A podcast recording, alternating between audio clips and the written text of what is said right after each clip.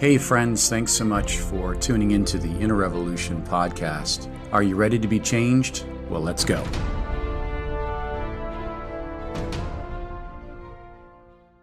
Amen.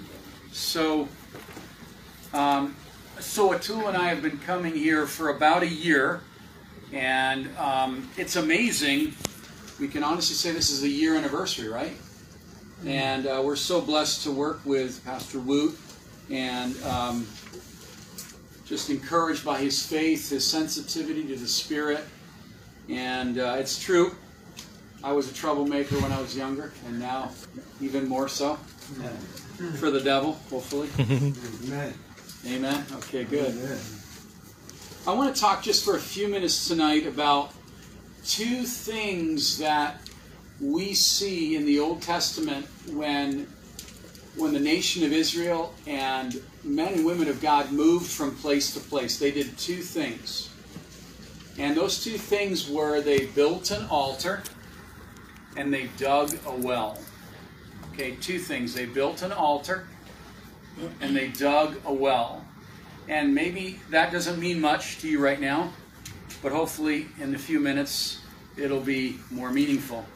So 1 Kings 18:31. Um, yeah, 1 Kings 18:31. So think about an altar for a minute. An altar in the Old Testament has significant value. Significant value.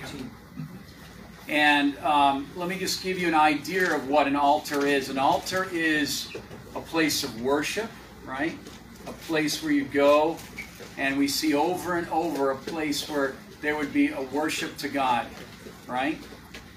Secondly, it, it'd be a place where uh, there'd be sacrifice, right? We see over and over through the Old Testament sacrifices would happen, right?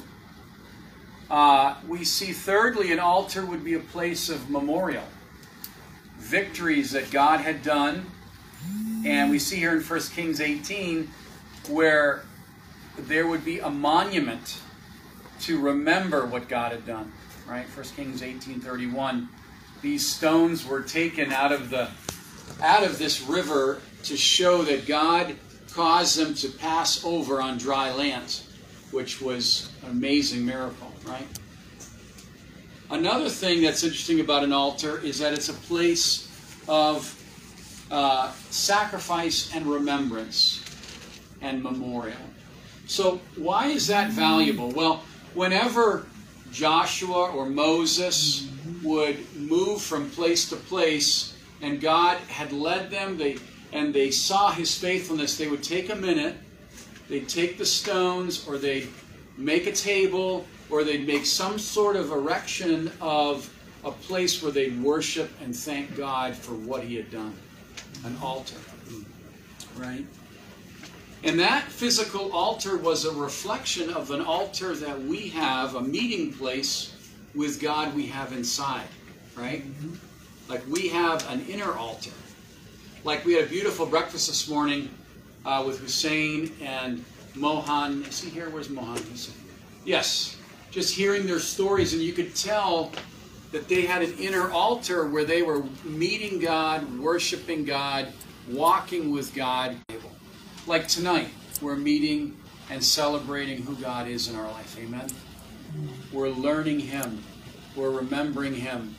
And in 1 Kings 18 31, let's look at this. Uh, and this is what gathering together is all about. We are opening our Bibles and learning Him. And Elijah took 12 stones according to the number of the tribes of the sons of Jacob, unto whom the word of the Lord came, saying, Israel shall be the altar. Hebrews 13:10 says, every believer has an altar. And I'm not talking about like in a religious way or in a- an idolatry way where uh, it has to be a physical place, but inside it's a dedicated place where we worship God.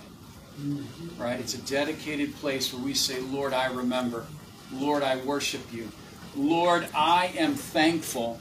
I am thankful. Uh, Joshua 4:20. Joshua made an altar. Uh, do you have an altar? Do you have a place where it's dedicated, where you and God, maybe it could be in your car. You're driving in Atlanta traffic, which is, I've never seen traffic like this in, in my whole life. Uh, so it's a time of uh, great humility that's being worked in.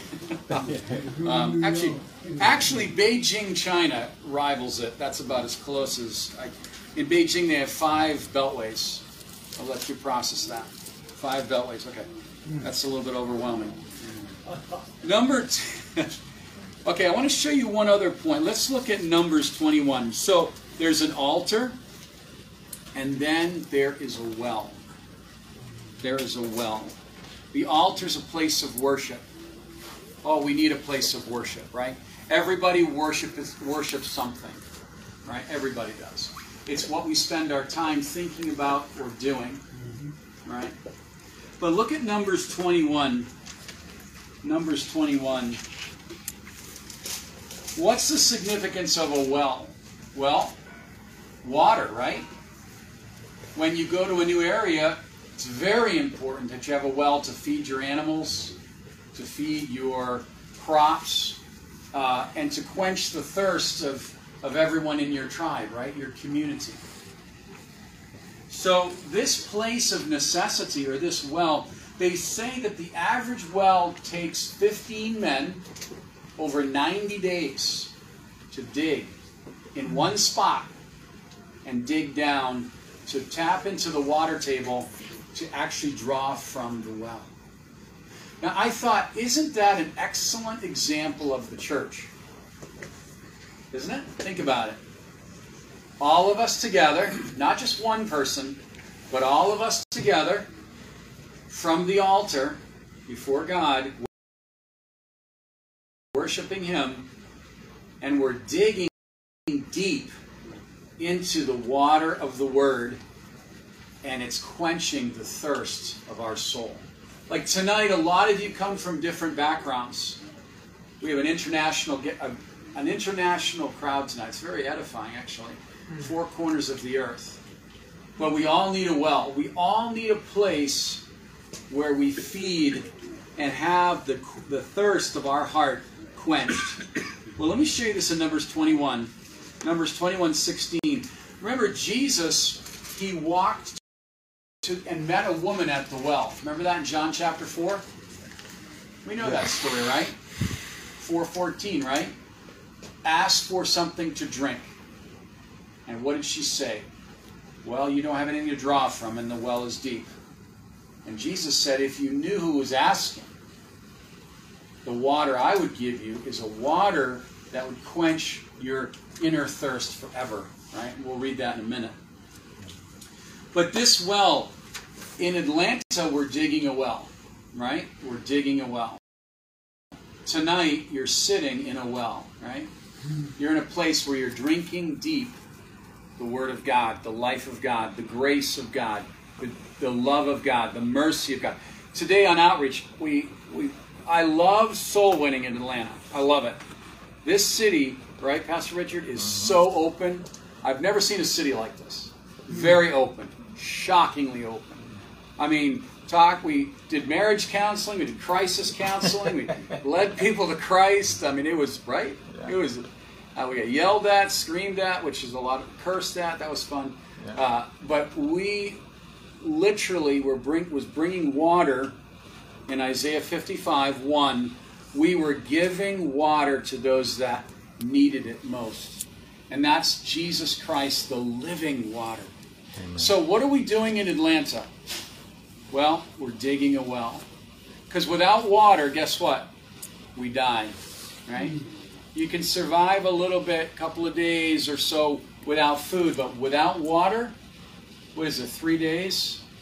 Right, Dr. Jack? It's quick, it's quick. You die quickly, right? I think it's within three days or even less. But anyway, let me, let me make my point here. Numbers 21 uh, Numbers 21, 16 through 18. Let's read that together. And they went thence, uh, went to Beer, that is the well thereof. And the Lord spake unto Moses, says, Gather the people together, and I will give them water. I will give them water. And that's something that we're doing tonight. And in September, as we're believing God for weekly meetings. Why? Because we need to drink from the well of God often. And then Israel sang this song, Spring up, O well, sing ye unto it. Do you know that song? Spring up, O well? How many know that song? Yes. Yeah. You want to give us a couple bars of that? I've got a river of life Yes. flowing out of me. Makes the lame to blind, makes the lame to to walk and the blind to see. Yes. Oh. Sets the captives free. I've got a river of life flowing out of me. John 7 38, right? In us, and what comes out of us is the life of God. Well, I want to show you one quick thing. It says, 18, the princes dig the well, the nobles of the people dig the well by the direction of the lawgiver. How many people dug the well? Was it just the pastor digging the well? No. Was it just one person digging the well? No. It was everybody digging a well. Everyone was going to God. Everyone was reaching out. And I don't know about you, digging is not my favorite thing. I, I did that a lot in seminary as a construction work as I was going to seminary. And digging is very difficult, right? Mm-hmm. You know that, that sentence is put your back into it? Well, my back is still in it, uh, physically speaking. But church building, church planting, ministering to people, we're going deep. We're, the depth of God is reaching the depth of you and I, right? And we see that so beautifully in Psalms uh, 42. The deep things of God are speaking to the deep things of you and I. Isn't that good? The depth of the love of God quenches our thirst, and we know that we are loved. The depth of the grace of God quenches the thirst, and we're no longer living in a legalistic way. Why? Because we're drinking from the well, the well of God. Well, I want to close with this, and there's much we could say here. Look at John 4.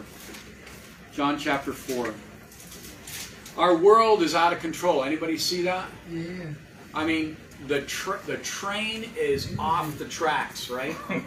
Literally, overextended, right? And what do people need?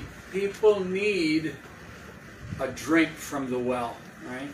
A drink from you and I, a drink that comes from our altar life with God, right? And this is why the living water, Jesus Christ, is what quenches our thirst. All right, John chapter 4, 13. And uh, we see Jesus is at a well, right? Um, it's amazing. Again, two things, the two necessities, right? An altar and a well. And Jesus said in 13, Whosoever drinketh of this water shall thirst again, but whosoever drinketh of the water that I shall give him shall never thirst. It was hot today. It was hot today, wasn't it? The sun was blazing, actually. I mean, it was like, and when you drink that water, what happens? There's there's hydration, and there's refreshment. And Jesus is saying, you will thirst again naturally, but spiritually, I will be your everything. But the water that I shall give him shall be in him a well of water springing up unto everlasting life. So I just want to encourage us today. It takes time to dig a well, doesn't it? It really does. So pray with us, believe with us, walk with us, dig with us here in Atlanta. And dig in prayer, dig in faith, dig in support, dig in communication, stay in communication. Let's let's dig deep and tap into the well that God's building here in Atlanta. Why? Because the well is for more than just you and me. The well is for the whole community, right? Isn't that amazing? When you when you think about the well in a community, it, it fed everybody, right? And it takes time, and it was deep, and it was something that we can partake of uh, all all of our lives. Okay, last verse. You ready for one last verse? You still there? Yeah, here. All right, good. Look at Proverbs, last verse. Proverbs 16. This is the greatest well we have in our life is the Bible. Don't you love when you dig into the Bible? It, it, it just refreshes us, renews us, and gives us purposes uh, to live for. All right, here it is 1622. Understanding is a wellspring of life unto them that have it. It's a deep well. It's a deep well. So, boy, this is this is what we have to celebrate.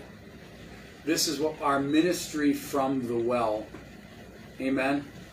So, Father, thank you today. Father, we're, we're praying that we would have that life at the altar, and then together we would dig and receive the beautiful words and of the well, and that it would really quench the thirst in our lives.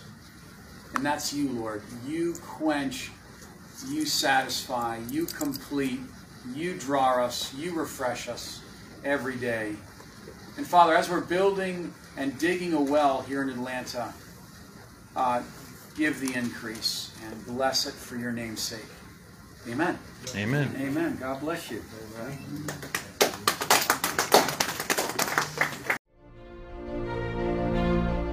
Thanks, friends, for joining us for another episode of the Inner Revolution podcast. Please find us on Facebook, Instagram, and YouTube, and subscribe so that you don't miss an episode.